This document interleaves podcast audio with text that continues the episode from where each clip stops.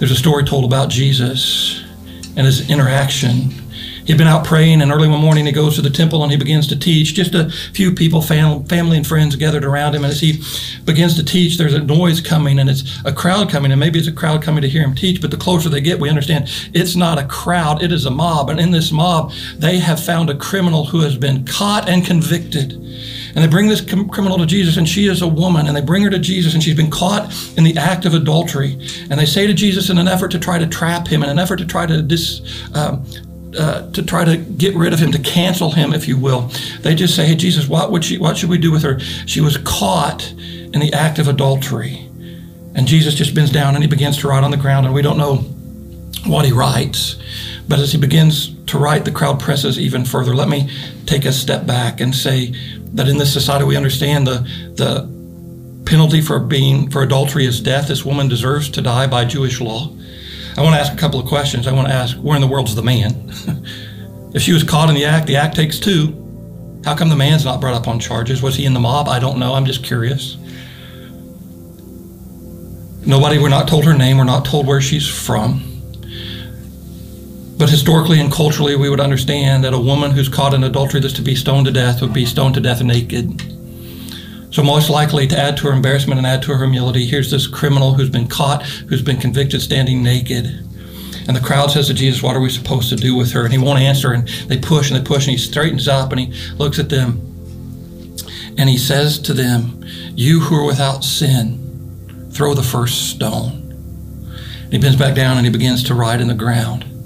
And what we know about stoning is it would take place. The oldest man in the in the room with uh, oldest, oldest man in the crowd would throw the first stone, and he might not throw as hard, but he might hit. And you want to make sure the stronger, younger, uh, more powerful throwers are at the end, and so they would throw from oldest to youngest. And this, the story goes that when Jesus said, "You who are without sin, cast the first stone," that they dropped their stones oldest to youngest.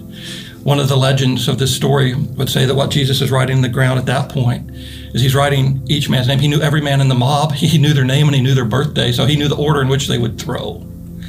We don't know if that's true or not, but maybe he's writing their name in the dirt and he's writing their sin. And like I know who you are and I saw what you did too. You want me to put you on trial? You want me to catch you as a criminal? You want me to convict you? And one by one, they drop their stones and they walk out. And now all of a sudden, it's Jesus and most likely this naked woman together. Imagine the scene absolute purity. Jesus Christ, the Son of God, sinless, and absolute impurity. A woman caught in adultery. What's going to happen? And I think the woman's trembling. She knows what her fate is.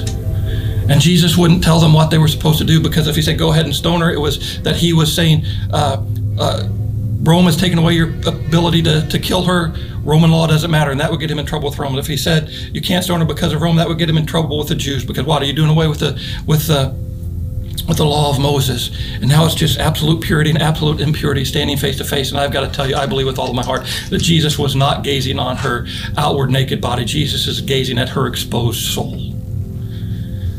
And Jesus looks at her and he speaks, and the first words out of his mouth are woman.